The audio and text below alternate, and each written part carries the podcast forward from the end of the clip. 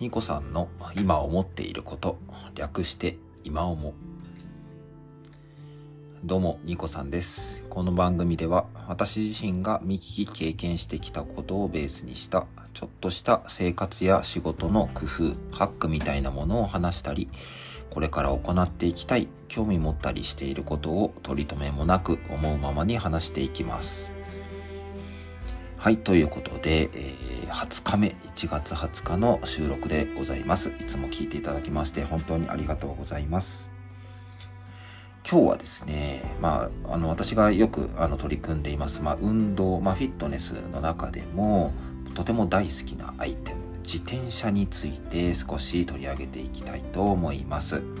さあ皆さん日常的に自転車って乗られていますでしょうか？まあ、お住まいの、あの、位置関係とかですね、あの、通勤とかで、えっ、ー、と、駅に通われる方は、まあ、駅からの距離に応じて、まあ、自転車乗る、乗らない、まあ、歩いたりとかですね、公共交通機関使ってる方いらっしゃると思うんですけども、はい、私、今、自転車大好きなんですよね。はい。あのー、まあ、中学校卒業の時に、あの、友達と3人ですね、男友達3人で、横浜から名古屋まで自転車で行くっていうようなことをやろうとした時に、初めて自分のお金でですね、えー、クロスバイクを、あと、買ったのを、あのー、今でも覚えています。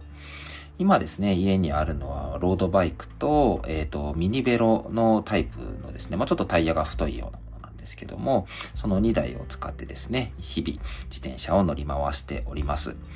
さあ皆さん自転車乗るときにですね、漕ぎやすい、えっ、ー、と、何ですかね、サドルのポジション。はい。皆さん気にしたことありますでしょうか？よくですね、あの、サドルのポジションを、まあ、信号待ちとか止まった時にですね、座りながら足がしっかり、あの、地面に、あの、届くね、高さにしておきたいっていう方が、おそらく日常生活では大多数なんじゃないかなというふうに思いますが、えー、私自身がですね、フィットネス、アウトドアフィットネスの方のプログラムで、えー、主にマウンテンバイクを取り扱っていたんですけども、まあ、それでですね、街中のポタリングをするときにはですね、結構まあ長時間、あの、乗るわけなんですよね。まあ、距離的にはですね、まあ、10キロ、15キロ、20キロ、で、まあ季節によってなんですけども、30キロを超えるようなプログラムを、えー、としている関係でですね、やっぱり長時間漕ぐということ、それを快適にしていくために、こういったポジションにしてみましょうっていうようなお話をさせていただいてます。はい、その時にポイントとなるのがサドルとクランクと呼ばれるものでございます。皆さんクランクってあまり聞かないと思うんですけども、えっ、ー、と自転車のですね、まあペダルがあると思うんですけども、ペダルといわゆる車軸ですね。これはね、ボトムブラケットっていうようなところがあるんですけども、そこを中心に左右に、えっ、ー、としっかりこうペダルに伸びているあの腕のこと、あれをクランクと呼んでいます。はい。で、ポイントはですね、まず、あの、わかりやすいのはサドルですね。皆さん高さ調整することよくあると思うんですけども、さあ、サドルの適切な高さって何だと思いますか？あの、長距離漕ぐとかですね、まあ、日々快適に漕ぐというところに焦点を当てた場合、サドルの適切な高さは、まさかのですね、ペダルを下に下ろした時に膝が伸びきった状態であること。そのサドルの高さが適切というふうに言われています。え、その高さにしちゃうと、要はサドルに座った状態だと足が地面に届かないということ。まさにその通りなんですよね。はい。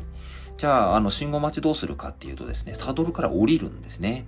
あの前のですね、ちょうどトップチューブのところに当たるところが、しっかりまあ、ね、股でこうね、えっ、ー、と、まあ、またがれるというような高さになってると思うので、あの、サドルから降りて、えっ、ー、と、足をしっかりつけて信号を待つ。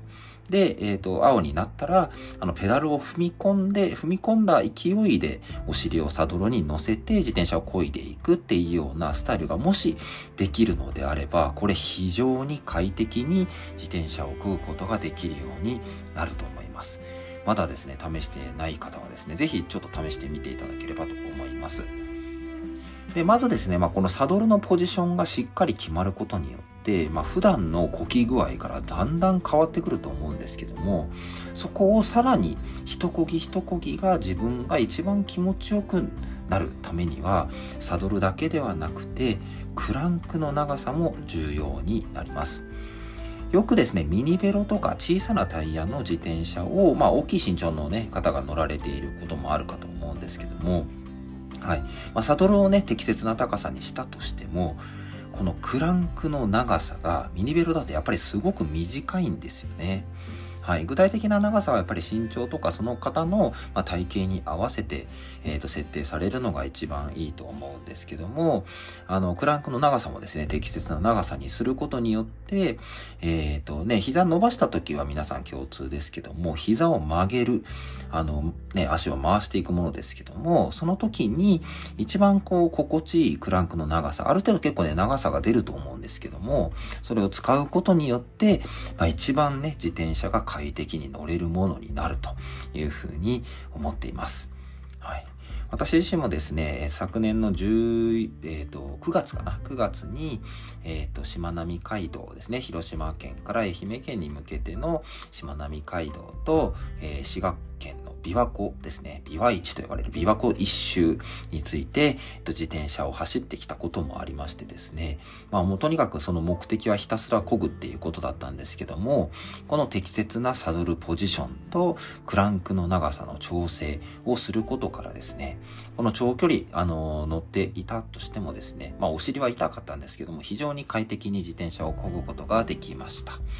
はい。それ以外にもですね、例えば小坂を登るときには、あの、クリートとかを使ってですね、あの、まあ、ペダルと靴を一体にさせて、あの、引く力も使うっていうようなことを、まあ、うまく活用されることもありますけども、なかなか日常ではないと思うので、まず、あの、普段乗られている自転車から試すことができるサドルポジションと、まあ、クランクの長さですねもし調整ができるようでしたらそういったところも変えていくと